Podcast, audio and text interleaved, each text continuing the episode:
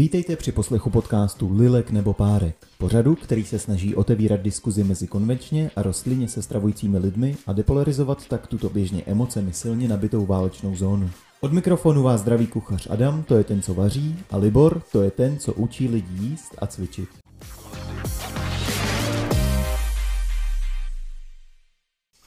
Krásný dobrý den, milí posluchači, vítejte u 6. epizody našeho podcastu Lilek nebo Párek.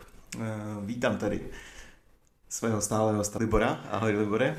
Ahoj, Adame. Děkuji ti za pozvání být stálým hostem. Yes. Jsem tu stále. Yes. Já ti vždycky napíšu, jestli přijdeš a ty napíšeš, že ano, já mám vždycky radost. Já mám vždycky radost, když se znovu ozveš. A říkám děkuji ti, můj milý stálý hoste. Bez tebe by to snad ani nebyl ten samý podcast. Nebyl, byl bys tu sám. A nebo by tu byl někdo jiný. Nějaký pandulák. Dnes se budeme bavit o tématu exveganů, exveganství, tedy o lidech, kteří z nějakého důvodu skončili s veganskou nebo vegetariánskou dietou a rozhodli se vrátit ke konvenčnímu stravování nebo k flexitariánství v nějaké míře, anebo naopak se přepli úplně do opačné polohy a jsou z nich pojídači syrových, hovězích ledvin a podobných zábavností. Játra jsou ještě populárnější v té carnivore komunitě. Ano. Tak, Libore, než se do toho pustíme, jako vždy, jak se směl minulý týden? Mám začít? Začni, pojď do toho. Páječný. Já mám, Adame, tolik zážitků, že vůbec nevím, který vybrat. Fakt úplně bez legrace, já jsem toho s tebou chtěl tolik sdílet. To je, mimochodem je to perfektní. Mm-hmm. Ta platforma, se vidíme na týdenní bázi, mm-hmm. tak je super, že si říkám, tohle je věc, kterou řeknu Adamovi. Aha, víš, že to je úplně, tohle je hodné sdílení. Jo? Mě to mimochodem pomáhá jako bilancovat na týdenní bázi. Je to hrozně hezký si vždycky jako říct, co se ten minulý týden stalo. A je to v podstatě jako forma psaní si deníku a hrozně to baví v téhle rovině. Divoce přikyvuju. Je to tak. Dneska však jsem pln jednoho konkrétního zážitku a udělám si tady takový malý teaser pro posluchače. Já jsem totiž odinut to vezmu. Moje dcera, Emma, 2,5 roku, má nejlepší kámošku Beátku. Mm-hmm. Její rodiče jsou oba dva sportovci a její tatínek, Beátčin tatínek, je takovej sportovec, že ho to dokonce živí. Je to takovej sportovec, že to je dokonce profesionální plavec, mm-hmm. a je to takovej profesionální plavec, že je to držitel 8 národních rekordů a byl 3x na olympiádě ve svých 27 nebo 28. Wow. Takže je to jakoby dobrý sportovec. Mm-hmm. A já jsem kdysi viděl na YouTube video, který se mi úplně vyrolo do paměti a od té doby sleduju oba dva účastníky toho videa. A to video bylo o tom, že se bývalý olympionik poměřuje svými výkony s crossfitačkou, kterou, aby název toho videa ještě víc lákal, tak ji nazval jako Instagram model. Mm-hmm. Jo? Ale ona je prostě jako té ryzí sportovkyně, trenérka a crossfitačka. Mm-hmm. Jedna z nejsvalnatějších žen. Mm-hmm. Skoro věřím tomu, že možná naturálně, že je opravdu jenom jako obdařená geneticky velmi dobře a je opravdu jako monstrum. Jakože moc bych si přál vypadat jako ona jedno. Je takhle svalnatá. Jo, je fakt super, moc doporučuju. A pak ti dám instáčejí. Víc, co je musíš. Podíváme se na ně. Možná to může být cesta. A to video bylo přesně jako takhle udělané. Já jsem říkal, ježiš, to by bylo super mít možnost potkat se s nějakým olympionikem a tohle to si prožít. Mm-hmm. A dneska se to stalo. Takže já jsem před několika měsícima Honzovi řekl, jmenuje se Honza Micka, ten plavec, a já jsem ho oslovil a říkám mu, hele, mám takovýhle nápad. Mm-hmm. Jenomže ty seš profesionální sportovec, že jo? Ty seš prostě pořád v přípravě. A my nemůžeme úplně riskovat, že se připravuješ, nevím, na mistrovství republiky, na mistrovství Evropy nebo na svět a budeš tady blbnout s nějakým Liborem a budete prostě jako v gymu se předhánět, kdo udělá víc kliků. To je nesmysl. Mm-hmm. No a on mi minulý týden řekl, že má dovolenou. Protože i profesionální sportovci mají dovolenou občas. Takže on tento týden netrénuje. A to znamená, že kývnul a dneska se to stalo. Takže já jsem dneska měl tu čest soutěžit v 6 disciplínách, které jsme vymysleli společně s Honzou. A soutěžili jsme, prostě dávali jsme si plank, goblet dřep, klik, shyb, přemístění, clean a airbike na závěr, protože to je jeho týdenní chléb, airbike. Žádný plavání, o Libore. No a to právě, já neprozradím vůbec samozřejmě za první, jak to dopadlo, to neprozradím, protože pro mě je to teď teaser. Máš to zdokumentovaný? Točili jsme video, je to jako, jsem videotvůrce a jeho žena Kristýna, moc děkujeme Kristýno, nám to video točila celou dobu, nebo ten celý ten závod náš. Takže úplně prostě jsem toho jako plný, byla to hrozná legrace, strašně jsem si to užil a jsem pochopitelně úplně vyřízený, to je jasný, to je tak, když se poměřuješ s olympionikem, že? A ty se ptáš, žádné plavání, no zatím ne, no, byli jsme v gymu jenom.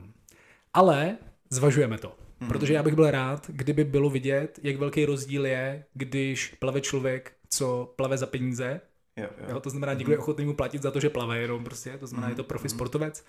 A když někdo plave, takže mě nikdy v životě nikdo neučil plavat ve smyslu technicky. Jo, já neumím, já jsem se kraul učil, takže jsem viděl, jak lidi plácají rukama a zeptal jsem se, co dělají nohama. A pak jsem zkusil kraul sám, ale ani kraul mi nikdo jako neukazoval. Takže já jsem špatný plavec. Jo, nikdy jsem neměl triatlonový ambice. Takže byl bych rád, kdyby to pak bylo vidět. Jak velký rozdíl, jak propastný, jako může být, když se snažíš plavat s plavcem. A nepřemýšlel jsi, že by si trošku začal plavat aspoň, aby tam, protože já věřím, že on cvičí kliky občas, ale ty skoro neplaveš, že jo? Přesně tak. On tu silovou přípravu pochopitelně jako nějakou má a mě to strašně zajímalo, prostě byl jsem do toho fakt jako, no hele, jsem toho plnej, jak vidíš, prostě jsem úplně vyřízený, ale směju se. Nemůžu se toho úsměvu zbavit dneska, protože to bylo fakt jako, byla to fakt legrace. Takže uvidíme, no, co s tím plaváním. Moc se mi to nechce zařazovat, protože upřímně na to nemám vůbec čas.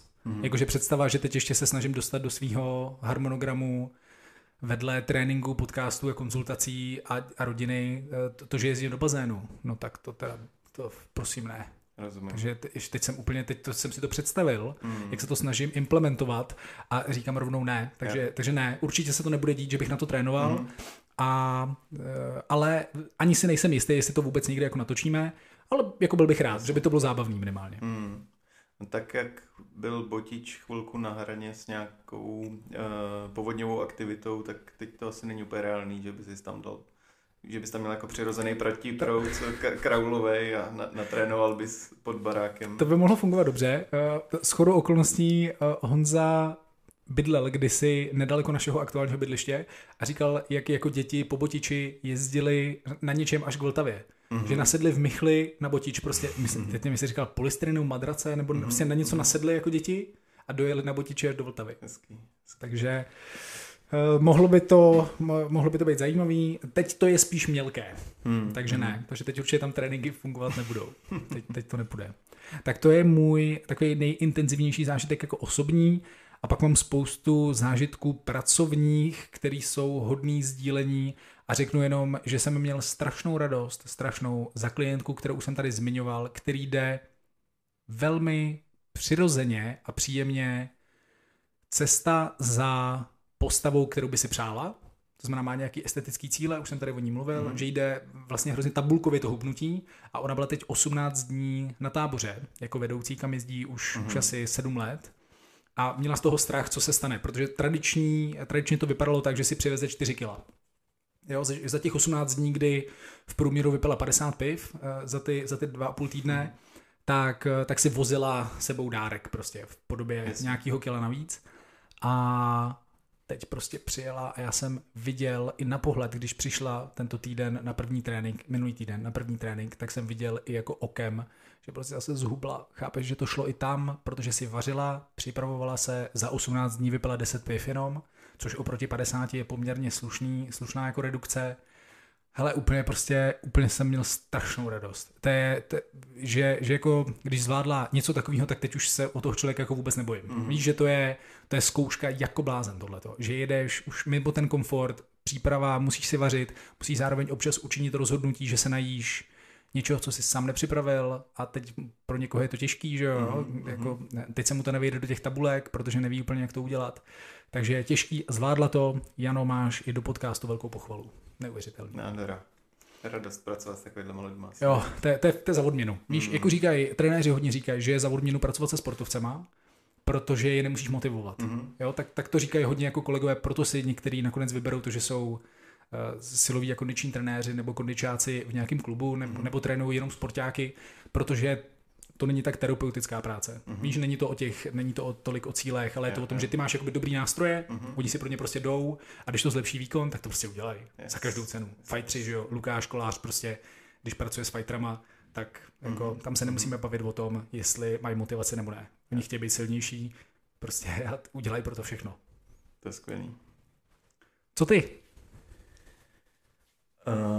Já jsem měl taky skvělej týden a taky z toho stalo hrozně moc, tak já vždycky musím jako dělat ententíky nebo nějakým způsobem jako se racionálně zamyslet nad tím, co ti povědět, co by mohlo být zajímavý pro tebe, respektive pro posluchače. Nejsem si jistý, jestli se mi to daří úplně, ale... Pro mě to zajímavý vždycky. Byli jsme o víkendu se psy venku u Beronky a Bruta, našeho druhého psa, štěně několika měsíční. Zažil si poprvé plavání. My jsme vlastně doteďka neměli nikdy psa, který by měl rád vodu, takže o to skvělejší to pro nás byl zážitek. Ono to bylo na skvělém místě, který bylo hrozně příjemně přístupný, velmi mělký, kamenitý a...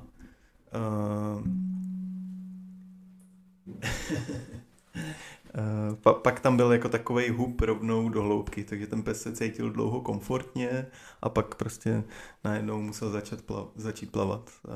A pro Bruta to vůbec nevytvořilo nějaký traumíčko, naopak ho to bavilo a bylo skvělý, že já jsem mohl do té vody s ním. A takže jsme si normálně spolu po proudu Beronky hezky zaplavali několikrát. Jak to zvládal jako technicky? Jakože plaval, normálně udržel se v pohodě nad vodou, nehysterčil a prostě vůbec. Plaval. Plně chill, tempíčka a jel si. Vždycky jako dal pár temp normálně po proudu a pak už já jsem nevím, že ho to přestává bavit, tak prostě začal plavat víc jako doprava, kde věděl, že se dostane rychle na mělčinu zase. No, takže fajn, zabavička. Bylo to hrozně hezký, jakože zase prostě totálně romantický, fakt měknu, jako s přibývajícím věkem, jakože sluníčko, řeka, žádný lidi, viděli jsme, každou chvilku nad náma proletěla volavka nebo nějaký jiný velký vodní pták a do toho prostě spokopsy a idylická neděle, úplně krásný. Já jsem někde slyšel, že příroda nemůže být kýč. Hrozně se mi to líbilo.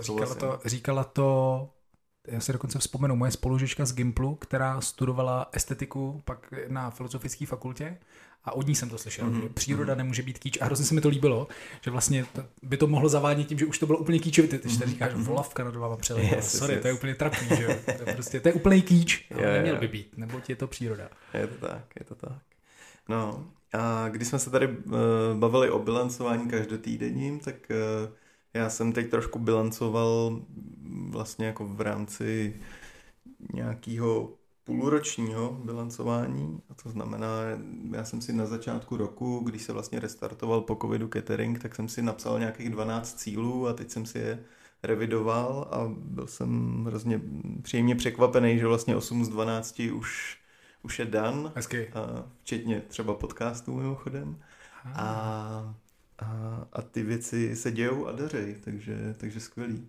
A je to obzvlášť skvělý dělat tyhle jako bilanční odzumovávací věci v časech, kdy se zrovna nevezeš na nějaký extra serotoninový nebo dopaminový vlně a hrozně jako to pomůžou switchnout zase do pozitivna, když se jako zvědomíš, co vlastně všechno se stalo za relativně krátký období a tenhle půlrok byl super turbulentní, ale v pozitivním slova smyslu. Dělou se skvělý věci poslední půl rok. 8 z 12 to je velký úspěch. Jo, to je skvělý, dobrý věc, to je super. A to byl jako roční plán? Jo. Jakože čistě pracovní věci vlastně, se teď bavíme a většina z nich už můžu říct, že se stala, takže skvělý a ten zbytek rozhodně není nějakým způsobem utopický. Myslím si, že je velmi pravděpodobný, že se stane ten zbytek. Technicky nejnáročnější asi bude začít s videotvorbou, protože to bude potřebovat hodně techniky a dobrý místo a tak, ale chci se o to pokusit minimálně v rámci nějakých jako krátkých reelsek, i když hlavím, jako mám zase samozřejmě mnohem megalomančtější plán. Jasně. Klasika. Rozumím ti. Rozumím. A poslední věc, to je jenom takový povzdech. Vůbec nerozumím tomu, třeba mi to posluchači vysvětlí. Mám rád skútraře, respektive kohokoliv, kdo je na nějaký cestě od auta k MHD nebo pěškobusu. Jo? Jako, okay. Že to beru, jakože jsou prostě na cestě. Reálně zmenšují zácpu, jo. Velmi pravděpodobně nejspíš i svoji nějakou jako ekologickou stopu a jsou někde na cestě na škále. Jezdím 4-litrovým jeepem a chodím pěšky nebo jezdím MHDčkem. Tak ty seš, myslím, že se o tobě mluví v některých kruzích jako o SUV Hunterovi, ne? Ty si fotíš SUVčka na parkovištích. Ano. Vždycky, když zabírá někde 1,5 místa, tak si říkáš, vynikající volba do města, ano. Dobrá práce, tuto čtyřkolku 16-litrovým motorem, která nikdy v životě nebyla na horách. Ano, opravdu to potřebuješ na vyzvedávání dětí ze školky. Yes. Přesně, ano. Protože vůbec tomuhle nerozumím tomu segmentu aut ve městě. Je to hezký, Arabe. Asi jo, právě. Asi bohužel se obávám, že to je ten ultimátní argument pro lidi. Nebo nějaká pseudobezpečnost. A ten, jo, přesně. A pohodlný nastupování pro starší lidi. Což mi vždycky úplně jako vystřelí mozek z hlavy. Teď jsi mi to připomněl. Tak já měl ještě vlastně jednu věc, která není tolik zážitková, ale jako sdílecí. Mm-hmm. A já ji řeknu rovnou, protože bych ji zapomněl, ale k SUV huntingu se vrátíme, protože tohle, co si řekl, tak je úplně nahrávka. Mně se totiž v minulém týdnu přesně stalo, že mi už zase nějaký klient řekl, jdu od doktora a /rehabilitace/ fyzio a ten člověk mi řekl, s těmahle zádama, vy už do konce života budete muset cvičit. Růza. Víš, a ty doktoři to myslí úplně vážně. Dneska ráno jsem se o tom bavil s klientem. Ty doktoři to myslí úplně vážně, jakože to je jako špatná zpráva. Jo? Jakože zapomeňte na to, že budete muset necvičit, což je ultimátní cíl přece, jakoby nic nedělat. Jo?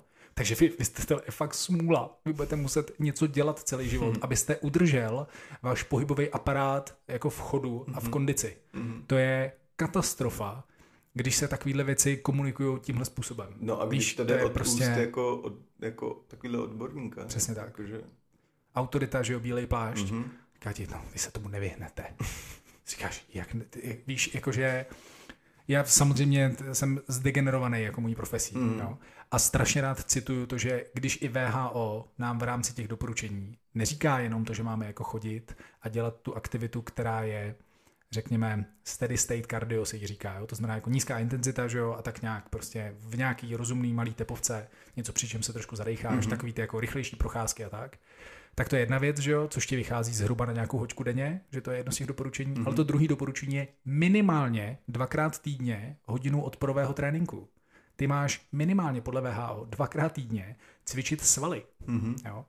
To se vůbec nekomunikuje, protože prostě samozřejmě na to ta populace absolutně není ready na tuhle informaci. Yes. Ta populace nezvládá schroustat pochopitelně, z pochopitelných důvodů, 10 000 kroků, jo, který někde se zakořenili.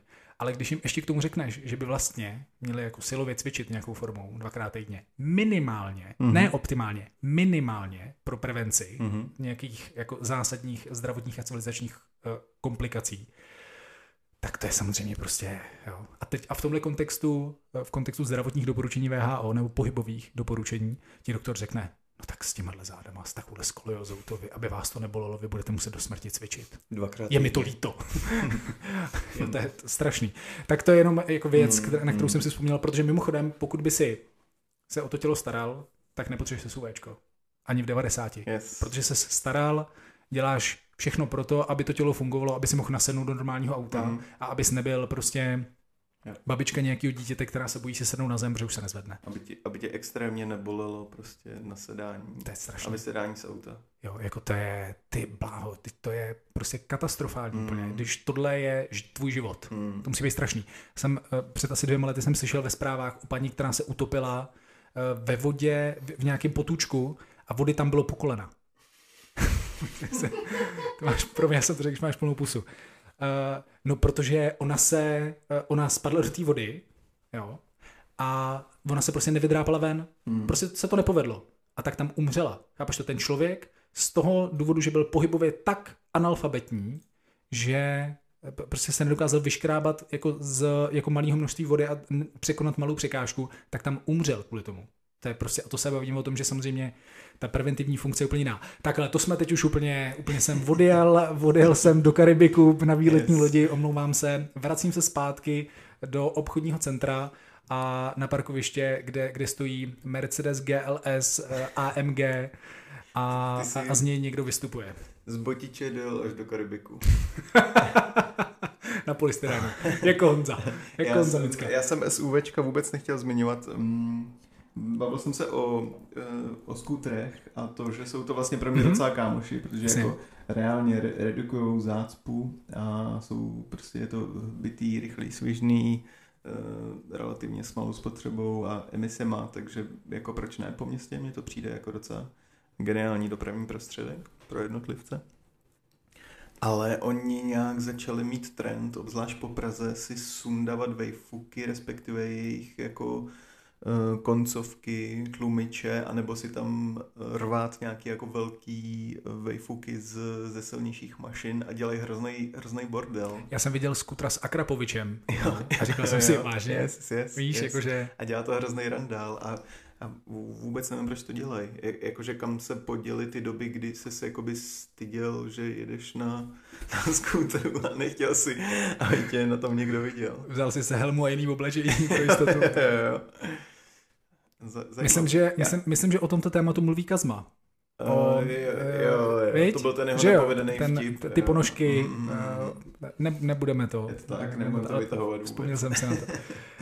Jsou nebezpečný vody. Jo. Rozbouřený Botič. Když i Mikýř to kritizuje, tak to už znamená, že to fakt je přes čáru. Yes. Takže proč to dělají? Bezpečnost, ne? No, možná. Já si myslím, že kvůli bezpečnosti, aby slyšeli auta, ale jako je to ultra otravný a jakože... Trošku se bojím, že si z nich vemou příklad cyklisti za chvilku a budou jezdit s nějakýma řechtačkama prostě, nebo ne, nevím, jakože opravdu kvůli jako bezpečnosti jsi ochotnej dát šanc prostě popularitu? Jako takový množství decibelů, který otravuje životy desítkám, stovkům a tisícům lidí a jsi slyšet prostě na 2 bloky daleko. Jako. To je strašně zajímavá úvaha. Jako na jednu stranu ty si tu otázku položil, tak jestli kvůli bezpečnosti jsi schopnej a ochotnej to udělat, tak na to se mi chci říct. No jestli... Jasně. Jako, víš, prostě, ať bouchnou všichni.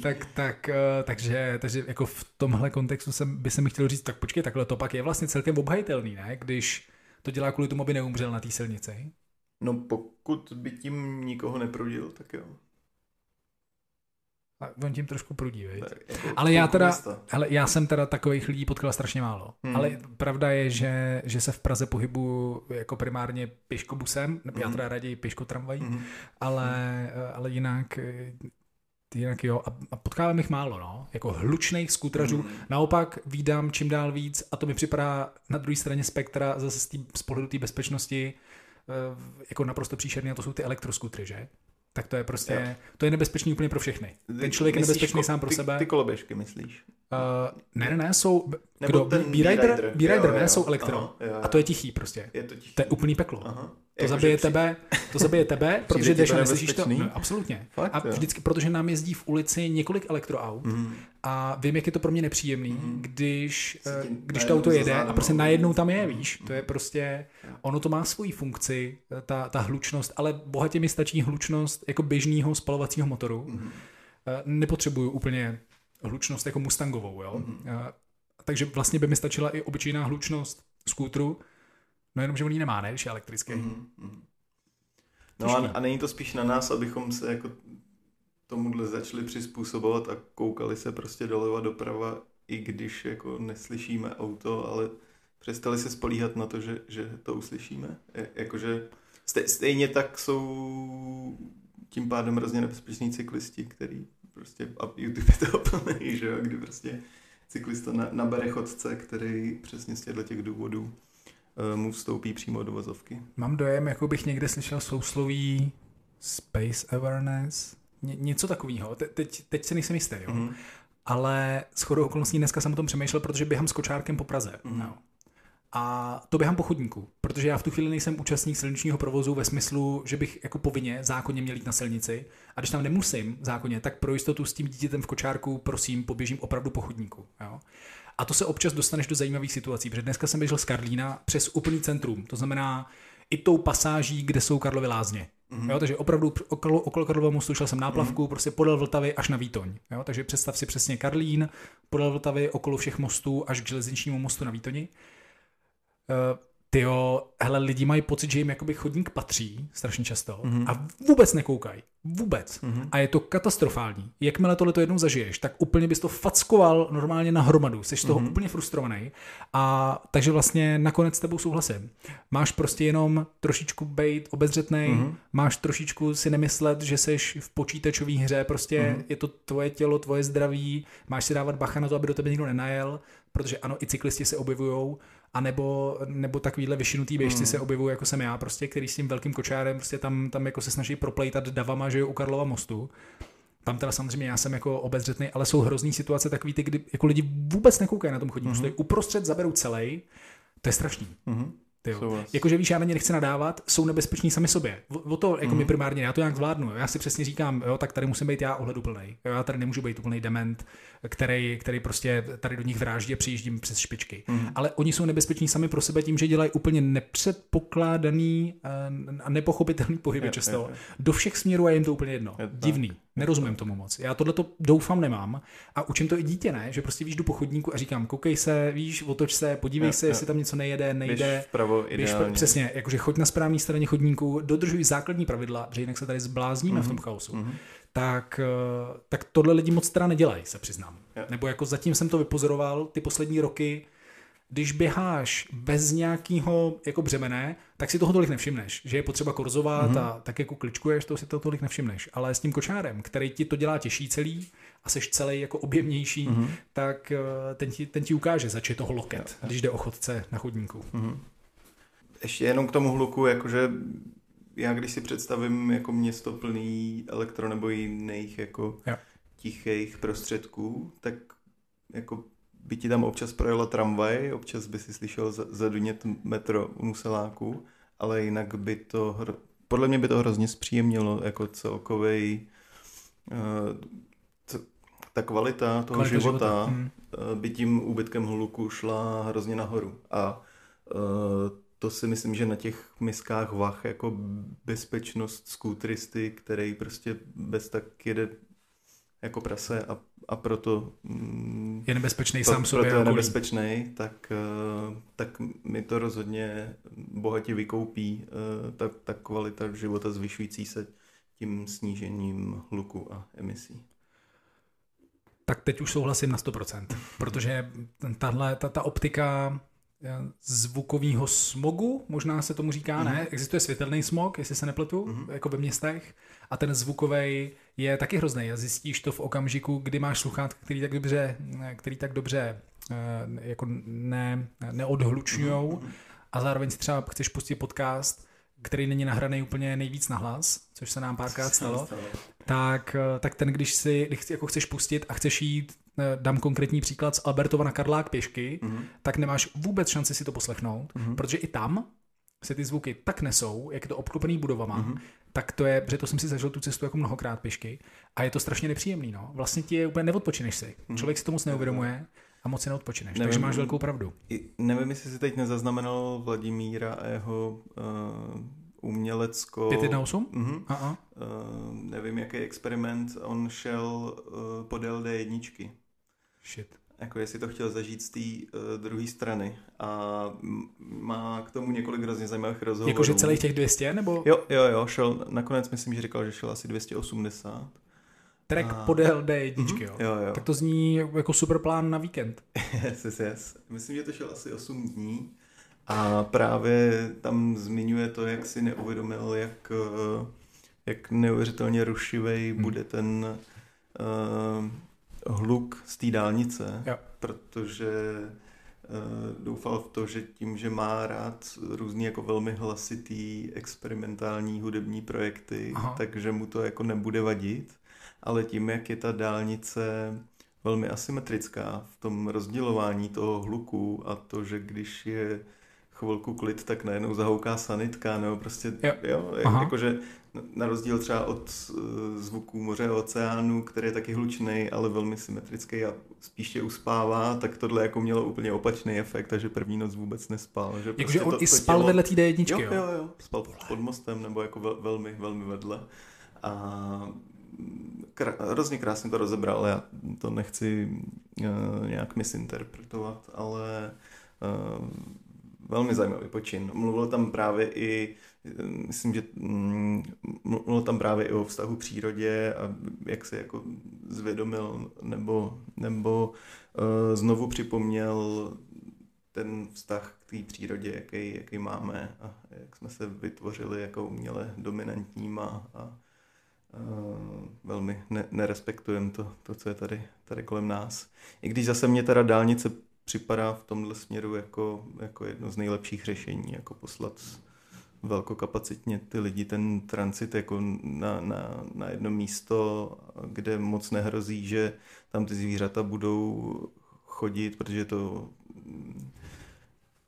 obženeš plotem, že jo, a přijde mi to jako k těm zvířatům naopak jedna jako z nejlepších věc, určitě lepší než nějaký okresky, který rozříznou les na půl nebo něco podobného. Já to jsem kdysi viděl nějaký obrázek, který přesně říkal, jako ty se teď díváš na optiku, otravuje ti tady jelen nebo srnka tvojí jako super cestu tím lesem, ale musíš se podívat na to, že to je nová silnice, která vede skrz les, který tam byl předtím. Takže to není o tom, ty otravuješ jeho v jeho lese prostě svojí cestou. Je to tak. Tak to je vlastně zajímavý pohled na úhel. Je to tak. Perfekt, tak já bych to mohl větvit ještě několik hodin, ale obávám se, že ty úvody máme čím dál delší. A je čas přeskočit k tomu, proč tady dneska sedíme. Proč tady dneska sedíme, Adame? Bolí nás záda. Asi bychom se měli zacvičit potom. To bychom měli. Ať se nám dobře nastupuje do aut a tramvají. 84% veganů a vegetariánů dřív nebo později s tímhle stylem stravování skončí a vrátí se k masu. To je pro mě překvapivě vysoký číslo. A my se dneska budeme bavit o tom, proč se to děje, kdo to dělá a zmíníme si nějaký konkrétní případy lidí, kteří se od toho veganství odvrátili.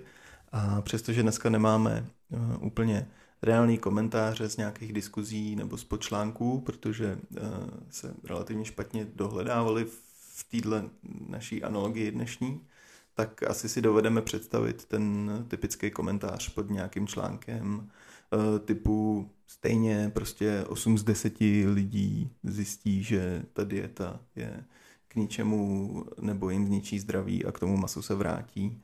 Takže prostě veganství je extremismus, který je neudržitelný a nedělejte to.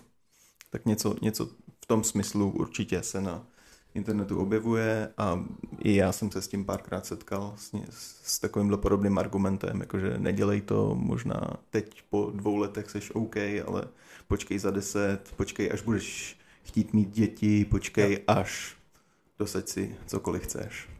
Souhlas, to se objevuje často, no. Proto jsme to vymysleli, jo, to téma, proto jsme si říkali, že se o tom pobavíme, protože jednak za dobu, co se s Adamem známe a co se oba dva stravujeme, říkáme tomu dominantně rostlině, tak za tu dobu celá řada i mimo jiné jako celebrit, kteří byli historicky třeba oslavováni za to, že jsou na plant-based diet, že jsou na rostlinném jídelníčku, tak se odvrátili od této filozofie stravovací a od těchto stravovacích návyků. Udělali nám tím trochu medvědí službu. Že? Trochu jo. Já mimo jiný kvůli tomu říkám, dejme si vždycky pozor, když chceme používat celebrity z Hollywoodu jako vzory. A když říkám, já to vždycky říkám, tak bych měl spíš říct, byl jsem na to jednou upozorněn na jednom veganském školení, kdy za mnou po prezentaci přišel šéf obchodního týmu a říká, hele, tyhle ty kokainový celebritky, který jste nám tam ukazoval na tom slajdu, mezi kterýma mimochodem tehdy byla Miley Cyrus, tak to tady na ty moje obchoďáky moc nefunguje. Mm-hmm. Jo, oni jako si uvědomují, co to je za dementy zvrácený. A to, že jako budeme říkat, i tihletí jsou jako vegany, tak to jako moc dobře nefunguje. Tak pro mě to byl tehdy nějaký takový jako wake up call, ale říkal jsem si, aha, vlastně to je zajímavý pohled a buďme s tím minimálně obezřetní. Mm-hmm. Jo? Buďme obezřetní s tím, když budeme říkat Billie Eilish, fantastický vzor pro miliardy, si skoro vlastně dneska možná můžeme troufnout říct, pro miliardy mladých, která říká, že to je jediný rozumný způsob života ve svých, já nevím kolik je, 17, 18 holce, něco takového, že jo, prostě top celebrita hudební, znáš určitě, mm-hmm. tak já říkám jenom buďme velmi obezřetní, protože to nemusí trvat dlouho a ona bude říkat, že jediný možný způsob života je ten, kdy jíš játra a ledviny prostě zvířat, protože příroda umí připravit jako jedině ten koktejl. Mm-hmm. Jako fantastický prostě a bude to prospívat vašemu zdraví. Takže buďme opatrní. A mimochodem já nevím, jestli, protože jsme se o tom tady nikdy nebavili, jestli bychom si i neměli trošičku srovnat jako terminologie a dojmy, protože my často zaměňujeme ty věci, bavíme se o tom tak vlastně, jak je nám to jako přirozený, nebojíme se tady, protože to je naše platforma, nikoho tady nereprezentujeme, takže se jako nebojíme říkat u věcí slovo vegan a veganství, je nám to celkem jako jedno vlastně. Ale řada lidí, konkrétně třeba ve veganských skupinách, mm-hmm. kde vnímám často atmosféru, řekněme, spíše nepřátelskou, se občas stane, skoro až někdy toxickou, tak bychom se mohli dozvědět, že i my dva jsme hovno vegani. Mm-hmm. Jo, že si tady, co my si tady v podcastu říkáme vegany, co my se tak nazýváme, proč my tady mluvíme o veganství, my přece mluvíme o rostlinném jídle a o rostlinných věcech, protože přece veganství je něco jiného. A dochází často k jakýmsi jako poměřování mm-hmm. a dochází často k tomu, že ta komunita potom sama pro sebe vytváří bariéru vstupu takovou, že prakticky se do toho labelu nedá dostat, že jo? Jo? To znamená, jako, jak pak bych si tak mohl říkat, když jeden z argumentů na konci dne může být, ty používáš mobilní telefon, tak to je totálně neveganský. Mm-hmm. Aha, ok, díky moc. Takže bariéra vstupu je, vítáme všechny, kdo nepoužívají mobilní telefon a jsou ámišové, nevím, prostě domysli si. Tak to já vnímám třeba jako hrozně problematický. Yeah. A jsem s tím hluboce nestotožněnej, s tímhle. Mm-hmm. A je to pro mě jako každodenní boj ve veganských skupinách, musím říct. Když už se tam jako dostanu, mm-hmm. něco tam vidím, tak je to pro mě hrozně nepříjemný prostředí v tomhletom od mm-hmm. některých jako lidí, kdy dochází přesně k tomu, tohle ale není veganský. Yeah. OK. Takže je to rostlinný. Aha, dobře. Takže teď už se rozumíme. To znamená rostlinný jídelníček, v pořádku, takže asi i ty lidi, o kterých tady možná budeme mluvit, některý konkrétní, tak byli, řekněme, na rostlinném jídelníčku, mm-hmm. možná oni si říkali vegany v tu chvíli, já říkám, že to je dobře, že když seš na rostlinném jídelníčku, proboha, říkej si tak, normalizuj to slovo klidně, mm-hmm. super. A tak, je to velmi komplikovaný tohleto téma. Stupra. A terminologicky je to náročné. Stupra.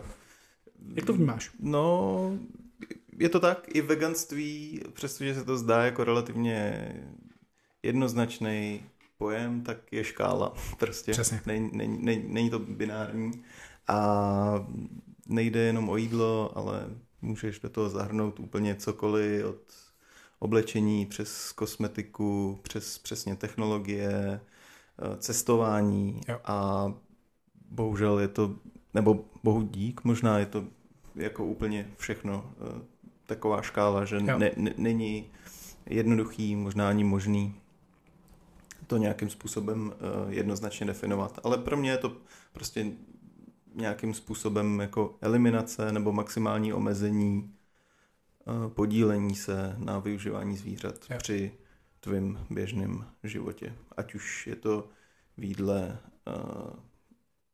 kupování oblečení, kosmetiky, čemukoliv.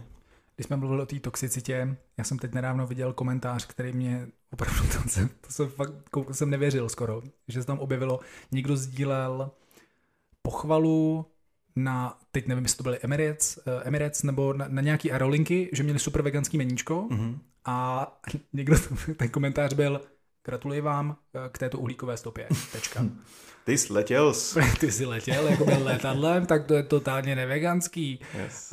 Takže i takové věci se můžou objevovat, takže jenom když tady mluvíme o lidech a říkáme, že jako někdy říkali, že jsou vegani, tak celá řada veganů by řekla, to vůbec nebyli nikdy žádný vegani, ty vždycky byli jenom plant-based. Jo. Já říkám, OK, tak každý tohle máme nastavený trošičku jinak. Já nemám problém vlastně to slovo jako používat promiskuitnějc, než tak, že bych jako hlídal to, jestli náhodou nepoužívají třeba netestovanou kosmetiku, nebo pardon, testovanou kosmetiku. Zase je to prostě o tom jazyce, a.k.a. zjednodušujeme si pojmosloví a chceme, aby ten druhej co nejrychleji rozuměl tomu, co mu chceme říct, a tam ten pojem veganství prostě poslouží, myslím si, velmi jednoduše. A znova i tady moje osobní zkušenost, kdy já jsem narazil v jednom pořadu, o kterém tady v budoucnu budeme mluvit, tak jsem to strašně chtěl obejít, až jsem vlastně ze sebe v jedné té scéně udělal debila trošku. Veganskýho debila. Protože jsem prostě, víš, jako někdo mi říká, aha, takže to, co ty tady celý popisuješ, tak to znamená, že jsi vegan. Já říkám, no to jakoby není tak jednoduchý, no a prostě jsem ze sebe udělal úplně jantada tam. Ale o tom v budoucnu, jenom jsem teď jsem si na to vzpomněl a je to přesně tak strašně hrozně moc intenzivně to chceš obejít, protože no a nakonec vlastně výsledek je, jo, tak jsi jakoby idiot, tak se k tomu přiznej, ne? Nebo co to děláš teď tady. Tak, ale to až v budoucnu. No. Tak ono prostě už o tom bychom mohli udělat 3hodinový díl, počínaje avokádem a jinýma neekologickýma plodinama. Přesně tak. Přes, já nevím, vztah k včelám a potenciální konzumaci, nekonzumaci medu. Včel. A včel. Ano. A další libůstky. Tam ale zabršovat nechceme. Ne, vůbec ne. Ale dáváme si to jako mentální poznámku, že možná v budoucnu se tomu budeme věnovat chvilku. Protože jako povídání je to zajímavý určitě. Stopra. A tříbení myšlenek zajímavý. Stopra. Dáme si nějakou filozofickou 6hodinovou debatu. To se taky bojím. To bude den, kdy zrušíme večerní trénink. Abych nespěchal jakoby do práce. To bude den, kdy nám dojde místo na disku. Ano, to musíme hlídat. Yes. OK, skvělý. Libor, proč si myslíš, že lidé, ať už známí nebo neznámí, s tím veganstvím skončí? Co je pro ně ten zlom? Tlak okolí a diskomfort, si myslím. A vnímám to i u sebe. Protože ne ve smyslu opouštěl bych ty myšlenky, ale řeknu, že jsem k sobě schovývavější v některých situacích, protože prostě si řeknu, to, co teď dělám, tak nedělá velkou změnu a je to pro mě takový diskomfort, že by vlastně mě to klidně mohlo v budoucnu už tak otravovat, že tudy radši nepůjdu. Takže řeknu úplně konkrétní příklad. Když prostě jsme byli letos v zimě v Jizerkách, měli jsme strašný hlad, brečící dítě v autě, a chtěli jsme prostě někde si dát jako jídlo. A jezdili jsme po nějaký tam jako místním městečku a už 3. restaurace měla zavřeno, protože to byl všední den, myslím, a prostě neměli přes oběd otevřeno. Bylo to úplně katastrofální situace. A tak jsme někde prostě jsme jako zastavili a já říkám, někde jsem slyšel, myslím, že to bylo v knížce Jak vytvořit veganský svět, někdo říkal, že je vegetarián, když cestuje. A mě se, jakože vegan běžně a vegetarián, když cestuju. A mně se to vlastně v tu chvíli, jsem si říkal, s tím se nějak nestotožňuju, to je takový divný, ne? A tady úplně jsme šli do té hospody a říkám, fuck it, jsem vegetarián, když cestuju. Jsem prostě v Jizerkách, jsem v hospodě, do které už nikdy v životě nepřijdu.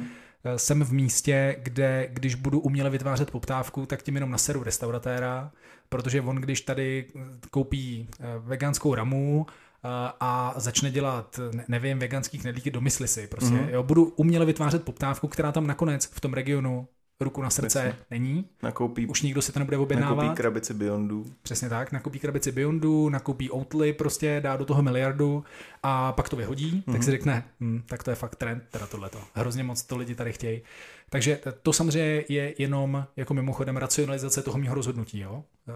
Uvědomuji si to, ale je to pravda a v tu chvíli jsem si řekl, fuck it, dám si prostě beruňkový knedlík. Víš, co se stane? Jakoby nestane se, upřímně se nestane nic. Jako, tak jako u toho, když se chceš, a teď už zase budu mluvit jako ten výživový poradce a ten trenér, důležitý je prostě to, co děláš celý rok, že jo? Těch 51 týdnů a ne to, co děláš přes svátky.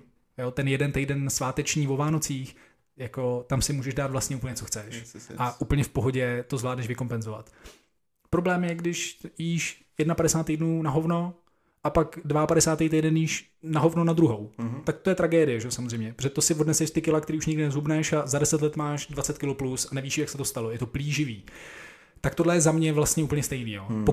Pokud 364 dnů v roce jím vegansky, tak když si pak v Jizerkách jednou dám jako vegetariánský knedlík, protože se nebudu s nima řešit to, že to těsto není veganský, tak se za mě nic nestane. Celá řada lidí mě pochopitelně bude jako pranířovat, ale v tomhle tom tak nějak se učím být k sobě shovívavější a nedělat si ten život v mých očích jako v tu chvíli zbytečně nepříjemnější. Jasně, že když si budu připouštět a budu dumat nad tím, z čeho to je, tak pochopitelně mi z toho jako nebude dobře, ale život is life. Přijeli si pro tebe. Veganská policie? Ne. Oni netrefili to spodu. Jizerky nepokrajovají teda. Oni objížděli všechny ty ostatní lokály a tady my už jsme pak odešli. Tak proto byly zavřený ty lokály. To zavřela veganská policie. Yes. Máš pravdu. Byla tam razie. Tak ještě že si. Vy nemáte nic na meníčku? Zavíráme. Vidím krysu v kuchyni. Yes. Takže to je teď moje jako zkušenost. No. Tak jestli jsi to zvládl časem po několika letech takhle jako pragmaticky začít obhajovat skrz jako nějaký reálný dopad? Je to to, co teď řešíš? Jo, vlastně? Jo. Je to to mentální cvičení v tvý hlavě? Přesně tak, že se na to snažím dívat jako pragmatičtěji, protože já se rád nazývám pragmatickým veganem. A když jsme se teda bavili o tom, jestli mi vadí nebo nevadí, když se můj burger peče vedle masa, tak já říkám nevadí, protože nezvedám poptávku. Yes. Tak tady tím ano, já pochopitelně zvedám poptávku, takže tohle to mi koliduje, tohle nefunguje. Ale pro mě je i důležitý jako mentální zdraví. A když budu mentálně nezdravej kvůli tomu, že přijdu do hospody a zase si dám jenom hranolky, anebo nedej bože, se budu bát i toho, že si nedám hranolky, protože je velmi pravděpodobně v tom samém oleji ten samý den pekli nebo smažili a fritovali řízek, tak si je taky nedám. Takže vlastně už ani záchrana v podobě hranolek jako v každý hospodě na světě, prostě veganská, tak už ani ale nefunguje. Tak co máš vlastně dělat? Takže a teď zrovna jsou v životě situace, kdy prostě nemůžeš být připravený. Mimochodem to je za mě výhoda veganství, jo? Že ti učí být víc připravený a být připravený je dobrý, jako u jídla vždycky. Ale pravda je prostě taková, že změna, kterou děláš v tu chvíli, je tak malá. Jo. A ty přípravy jdou prostě zvládnout jenom do určitý míry, respektive ty seš, nebo člověk obecně je ochotnej prostě ty přípravy dělat jenom do určitý míry. Jasně. Protože je potřeba si přiznat, že kdyby si chtěl být dostatečně sebekritický, tak si řekneš, měl jsem prostě nám připravit svačinu, abych se nedostal do týdle jako... Ježišmarja, tohle přesně, tam vůbec nedochází k tomu, že bych si říkal, to nešlo. Samozřejmě to šlo, šlo to milionkrát, šlo to úplně jednoduše. O trošičku líp plánovat, o centimetr ale, víš, jakože to jsou fakt věci, kdy pak prostě jenom si říkáš, a já musím říct, že mě to hodně tohle to mě hodně změnilo jako dítě, protože se prostě občas dostaneš do situací, které jsou hůř vyspytatelný a je to a hůř předvídatelný a teď zase a je to jenom vlastně jako výmluva, jo? Je, prostě plánování je náročnější, všechno je tak trošku náročnější a kvůli tomu pak si prostě jsem ochotnej vlastně říct, hele, já prostě už ne. Když už se to jednou za čas posere, tak prostě ten mindset máš takhle přeplej prostě relativně do příjemna. Jo, a mě k tomu vlastně inspiroval i kdysi kamarád, který jede bezobalový téma a on mi vlastně tehdy říká, a proč, když je to jedno ne, tak si dej prostě v klidu pizzu se sýrem, ne? Když jsme tady, jako proč tady budeš vymýšlet salát s mandlema, ty vole, prostě, když na to vůbec nemáš chuť, tak si prostě dej, přece ta jedna pizza nic nemění. Já říkám, no vůbec, že jo, prostě neexistuje. A on taky, když mu někde dali něco, co rozhodně nebylo v souladu s tou bezobalovou filozofií, tak prostě zase, jak on říká, ale jako... To není zdravý se z toho zvláznit, protože to moje duševní zdraví je jako docela důležitý. A já když toho budu cvokatět, tak to pak nebudu dělat, ne? Takže to je možná přesně jako to, co jsem si z té debaty tehdy odnes, víš? Že ta ultimátnost a to dotahování do 100%, když mimochodem jsme si řekli, že to je škála a těch 100% stejně neexistuje. A pro řadu lidí, i když budu dělat všechno na světě, tak na konci mi řeknou, no ale tohle, co děláš, tak stejně není veganský, takže se nepočítáš. Yes. Tak to je pro mě třeba, víš, jako velký probuzení, si říkám, aha, no jo, vlastně, tak ale já to nedělám pro ně, dělám to pro zvířata ve skutečnosti a Proto když jednou za čas udělám něco, že to není ve 100% souladu s mým přesvědčením, tak je to v pořádku, protože to je v rámci zachování duševního zdraví a je to udržitelnější díky tomu. Mm-hmm. Jo, souhlasím. Tak ono je potřeba si přiznat, že tím veganstvím nějakým způsobem přichází jako velký omezení tvýho komfortu. Stává se z tebe asketik a na tobě je vlastně jenom si zvolit tu hloubku té askeze, do jaký seš ochotnej vstoupit. Hmm. Třeba když jedem s Kačkou na dovolenou, tak já jsem úplně OK s tím jako zůstat fully vegan, jakože zvládáme si to plánovat. A třeba Kačka jedinej safe space, kde si dá v klidu ty hranolky, které jsme před chvilkou zmínili, tak jsou kebaby, falafel bistra, protože tam mají maso na tom, na tom točícím, na té točící věci. Jasně. A jediný, co smaží ve frťáku, je ten falafel, který si tam je dvakrát za den někdo objedná. Omylem.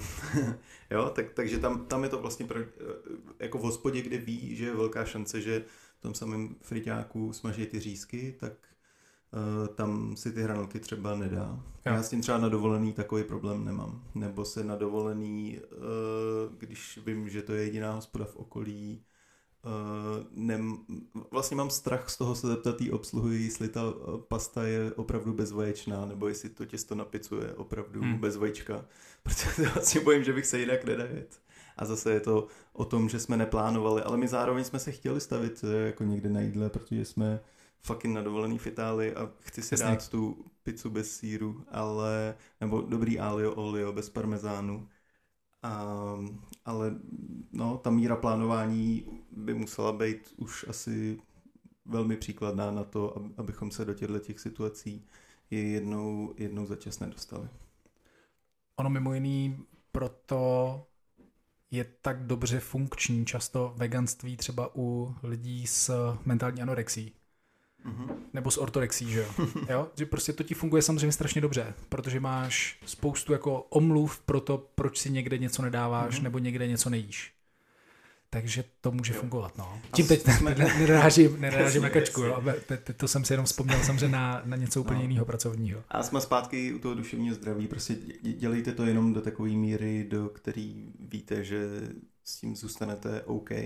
Protože jeden z velkých důvodů, proč lidi přestávají s veganstvím, jsou pak nějaký mentální nepohody a sklony k depresim a tak. Tam je asi pak velká otázka jako slepice nebo vejce, ale rozhodně si myslím, že to, že jsi v každodenním stresu z toho veganství a že přesně řešíš jako tuhle každou maličkost a koukáš na ty trpící videa a tak to tomu úplně nepomáhá a je důležitý zůstat v pohodě a bojovat jenom s takovým zlem, na který sám stačíš, jak říkal Vašek.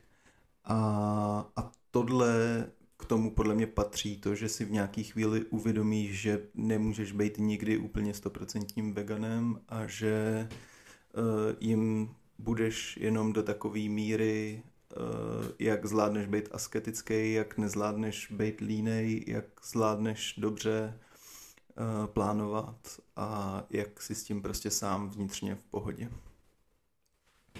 Podepisuji ve všech bodech. Samozřejmě zároveň je fajn si to tím jako neobhajovat a zvědomovat si to, že vždycky můžeš udělat o ten krůček navíc, když se ti bude chtít. Jakože vymlouvat se na to, skončil jsem s veganstvím, protože mý přátelé chodili příliš často do hospod na drinky, kde nebyly veganské možnosti a asi není úplně relevantní argument, ale věřím, že se dalo pochopit, jak jsem to myslel. Já doufám, že jo, no, protože přesně tohle byla hezká úvodní scéna v Big Bang Theory, kdy Penny, když se seznamovala se svými sousedy, tak říká, jsem vegetariánka, občas si dám steak, miluju steak. tak to je vlastně tak trošku to, kdy se zase často v té veganské komunitě jako znevažuje flexitariánství, že jo? Mm-hmm. Tak víte, jako každý, kdo si jednou za měsíc nedá maso, tak si říká flexitarián, tak to je fakt super. Yeah, okay, yeah. No jasně, ale tak možná to je o jako jedno ušetřené jídlo nebo jeden ušetřený den navíc, tak to je furt dobrý. Yeah. Jo? A pokud se chceš takhle labelovat, tak to dělej, pro boha. Všichni si říkejte flexitariáni. Až bude 98% populace říkat, že jsou flexitariáni, protože mají meatless Mondays, tak super, ne? Jakože to je prostě dobrý. A ale zároveň přesně je to těžký, protože můžeš pak sklouzávat do toho, kdy se pak přestáváš snažit, protože říkáš, no ale duševní zdraví a pak vlastně to zneužíváš jako umluvenku. Takže uměl bych si to strašně dobře představit. Víš, že si řeknu, jsem vegetarián na dovolené a jinak jsem vegan, proto jezdím hodně na dovolenou. Yes. Víš, jako takový to. A dovolená je vlastně všechno, kdy nejsem na Praze 4, ale dneska jsem byl v Karlíně a tak tam jsem si dal steak. Prostě protože, nebo smažák, protože ho mám rád a v Karlíně mají dobrý. A to už je dovolená. Tak to je jako samozřejmě věc, která by se jako mohla dít. A na druhou stranu, ale jako kdo jsme, abychom soudili ten konkrétní case. To už je pak prostě na svědomí každýho z nás. Je to tak. Já jsem chtěl ještě k tomu něco říct, k tomuhle, ale nespomenu si na to klasicky. Ztratil jsem nič. Pojďme na ty lidi. Uh-huh. Jestli třeba jí najdeš tu nit a klidně to tam vsuneme, to vůbec nevadí. Konkrétní lidé. Když mimochodem budete googlit lidi, kteří přestali být vegany z řad celebrit, tak jich najdete celou řadu, jo. Není jich málo. My jsme si vybrali konkrétní, který se mnou hodně rezonovali, protože se staly v posledních letech a já jsem je významně zaznamenal a prolítli médiama a byli nějakou formou jako zneužívaný a zároveň to byly vlastně mojí optikou celkem zábavní argumentace. Na tu první argumentaci se podíváme teď jako první a tou ženou, která přestala být vegankou, k čemuž se doznala v podcastu Joea Rogana, což mimochodem vypadá to, že to je místo, kam se lidi chodí zpovídat z toho, že už nejsou vegany, protože Joe Rogan je jako vyhlášený lovec, on velmi rád loví a ty veganské debaty tam jsou vždycky zajímavý, byl tam i Lightning Wilkes, potom co vyšly Game Changers, tak on tam obhajoval 4 hodiny veganství, když tam měl rozpravu argumentační s člověkem, který si vlastně jako dobíral Game Changers, že tam překrucovali fakta, tak on tam úplně všechna ta fakta rozvracel zpátky, takže je to takový to ludvikovský, ale už je dávno vyvrácený, že to byl vyvrácený. Mm-hmm.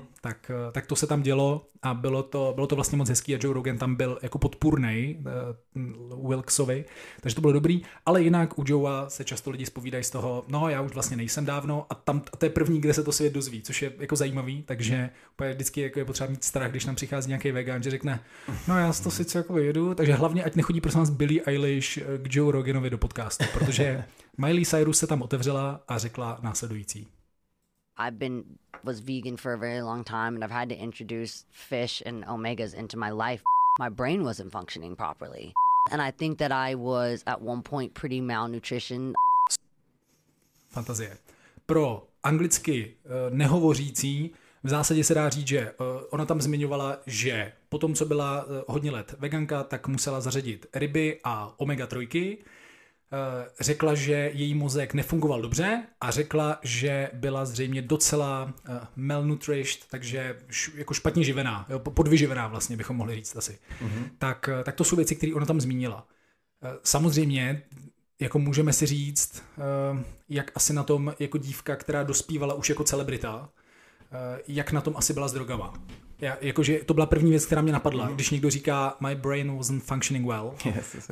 Tak jakby kolik drog asi spotřeboval člověk jako Miley Cyrus, prostě, která od prostě dětství byla celebrita, tak ty bláho. Jo, jakože to je samozřejmě úplně svádět něco na nutrici, když velmi pravděpodobně jsem absolvoval jako velký drogový tripy. Tak to mi připadá strašně zajímavý. Jo? Tak to je první věc, která mě tam hrozně rezonovala.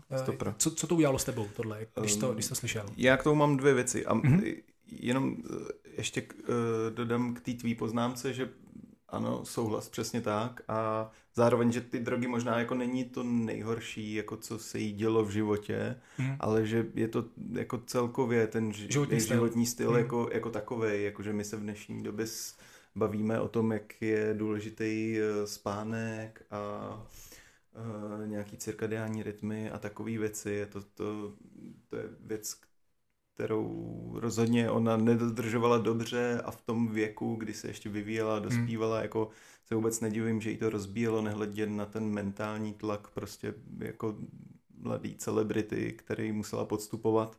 A hrozně mě mrzí, že pak jako skrz tu demagogii se očerní to veganství, když je jasný, že to jako její životní styl nemohl vést k ničemu dobrýmu a říct potom, dala jsem si jedno vajíčko a najednou prostě jsem byla zase happy, teď přeháním samozřejmě, je šílený úplně. My jsme tady neměli, já mám pocit, že v jedné části, protože samozřejmě Joe Rogan má ty podcasty často 4hodinový, jo. Mm-hmm. A já mám pocit, že jedna z věcí, kterou ona tam říkala, byla, jakmile jsem si dala rybu, tak jsem úplně cítila, jak ten mozek se vrací do správné funkce. Jo. Že ty lidi pak opravdu popisují vlastně jakoby zázračnou, úplně připisují zázrační atributy živočišným produktům. A když si dají poprvé znova maso, tak úplně jsem cítila, jak se mi znovu zahřívají tváře a vrací se mi barva do obličeje a tak. Jo, přesně, byl jsem 6 let zelený a teď najednou konečně začínám být zase růžovej. To se děje. Já se tady tomu vůbec pozoruju. Zase, já znova říkám, protože my jsme depolarizační platforma, já se tomu vůbec neposmívám a mimochodem nechci zneužívat nějakou premisu, že drogovala Miley Cyrus. Myslím, že to je velmi pravděpodobný, protože myslím si, že úplně vlastně kdo by nedrogoval. Jo? Já bych s touhle kariérou drogoval 100%. Já bych byl určitě už 4x mrtvej. Prostě. Jakože kombo nějakých povzbuzováků a naopak pak... Myslím, že nemůžeš jít turné po celém světě jako někdo, koho milujou zase miliardy lidí zřejmě a máš peníze, který víš, že ještě 6 generací tvých dětí nemůže utratit a to je ti 14. Tak jako dobrý den, myslím, že se musí všichni zbláznit. Já vlastně obdivuju, že ještě mluví ten člověk. Jo, tak. Takže obří respekt a i kdyby nedrogovala, tak už jenom ten životní styl a to, jak člověk musí semlít, to, že seš takováhle globální celebrita, musí být brutální. Ale ona tam přesně říká, musela jsem zařadit ryby a nějaký omega-3. To znamená, ona nám tam říká, když to teď jenom rozeberu, to, co jí tam jako úplně neštimovalo na veganství, tak bylo to, že nesuplementovala něco, co my jsme v díle 3, tuším, doporučovali suplementovat jednoznačně a to jsou omega-3 z mikrořas.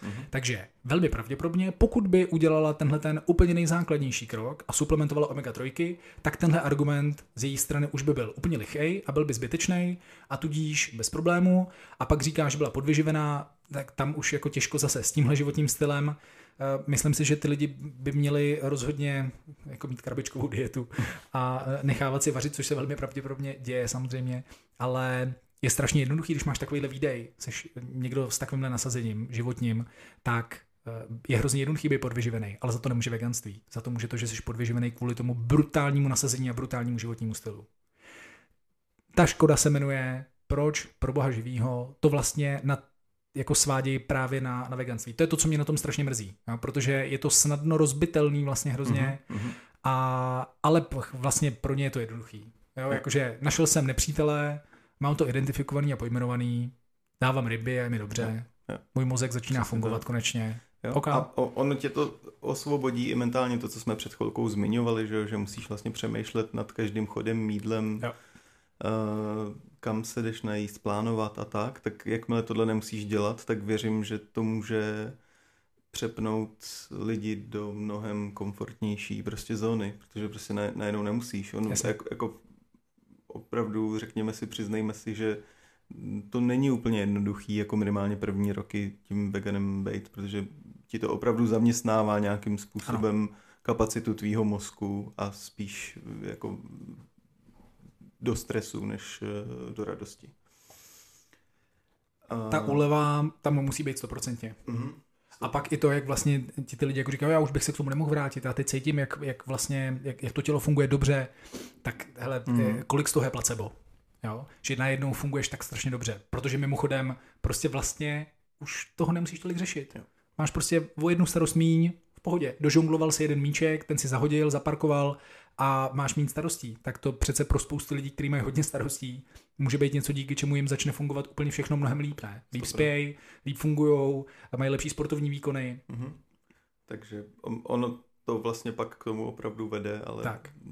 Zase není důvod to... může být jinde. Tak. Co já beru naopak jako velmi pozitivně je, že se ti lidé často nevrací úplně k tomu původnímu jídelníčku, ale že díky tomu veganství projdou nějakou jako uvědomělou transformací a stávají se z nich potom spíš jako reduktoriáni, flexitariáni, že mm-hmm. jako určitě snížejí tu konzumaci živočišných produktů a tu rybu nebo to vajíčko si dají spíš výjimečně, přesně aby jako byli safe a aby byli vnitřně v klidu s tím, že do sebe ty nutrienty dostávají. Což je za mě hrozně fajn a kdyby si nějakou krátkou epizodkou veganství prošel každej a otevřelo mu to jako kulinářský obzory a věděl, co jíst, aby nemusel jíst 4x denně maso a uvědomil si, že je díky tomu možná lehčí a zažívá víc chutí a poznává světovou gastronomii a teda. Tak by to bylo super prospěšný. Jo, takže souhlas. By to bylo skvělý ve skutečnosti. Já jsem si vytáhnul jednu konkrétní paní, která to vůbec neudělala tak, jak ty popisuješ.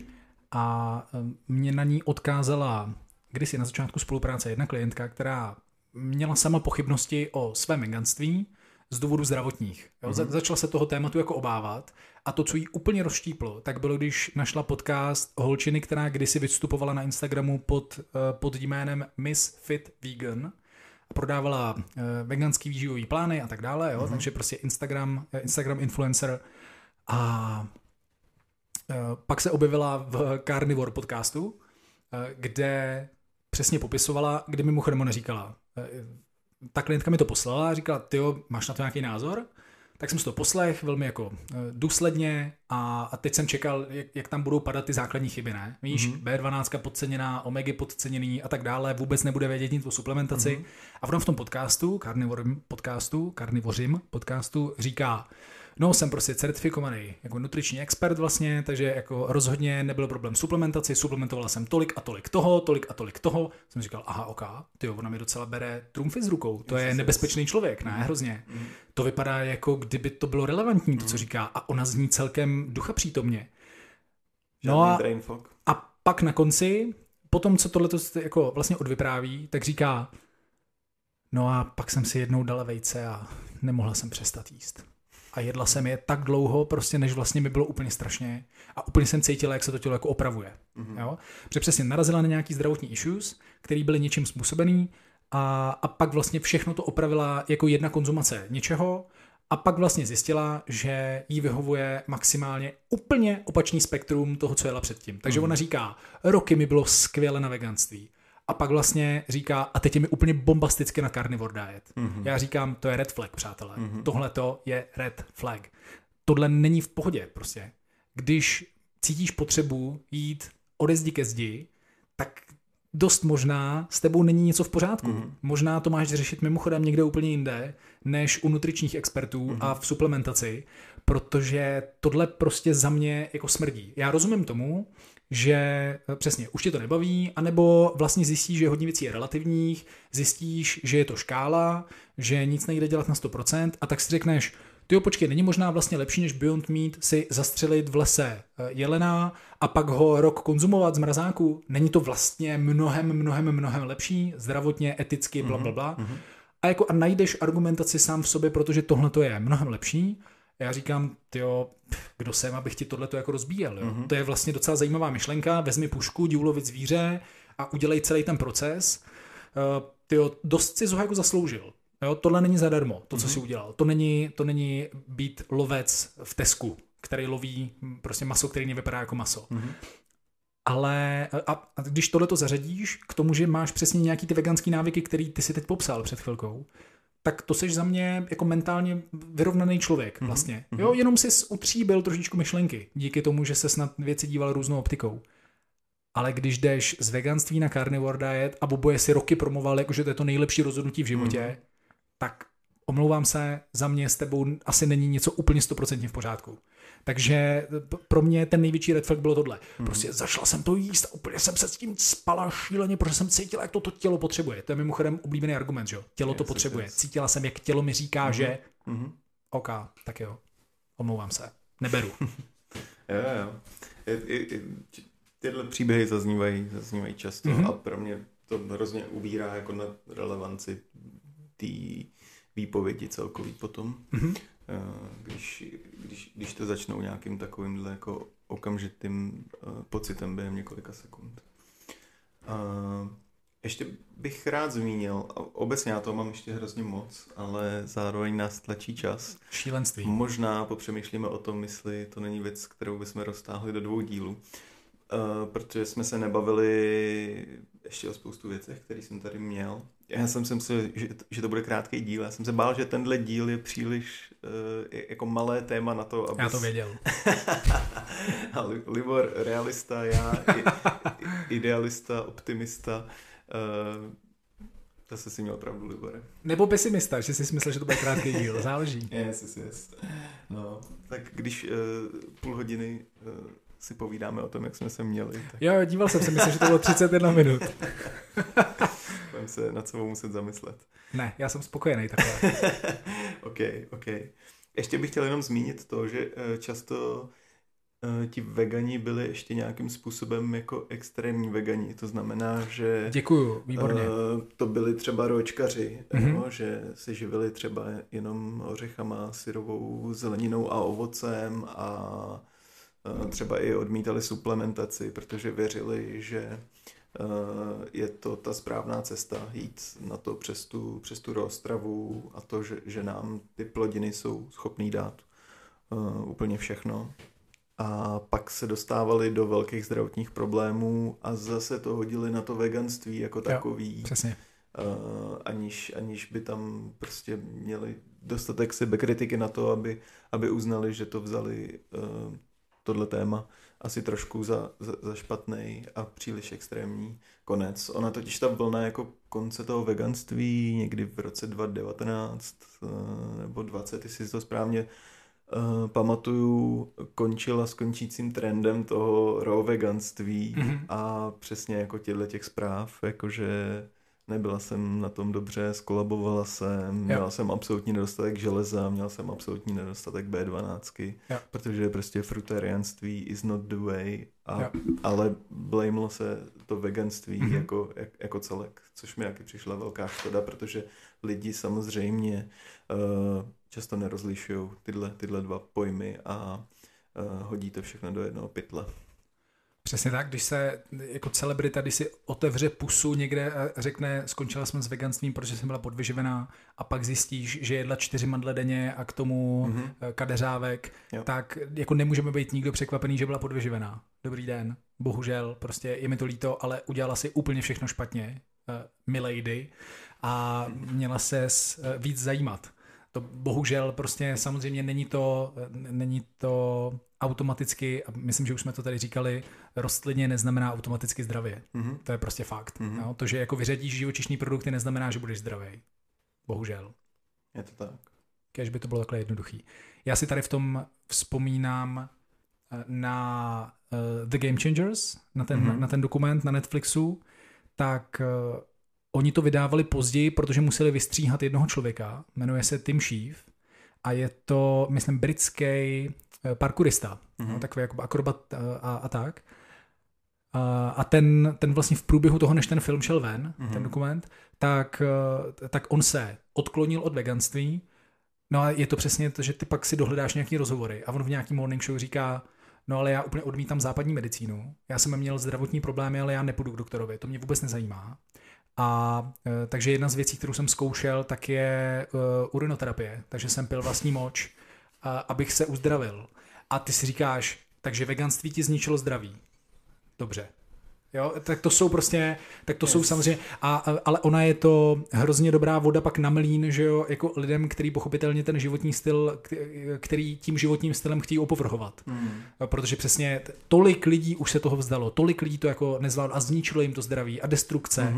A jedno z videí, který my jsme tady měli přichystaný a dneska nebo zvukových stop, který uvidíme, jestli pustíme, tak je vlastně přesně začíná větou veganism ze scam.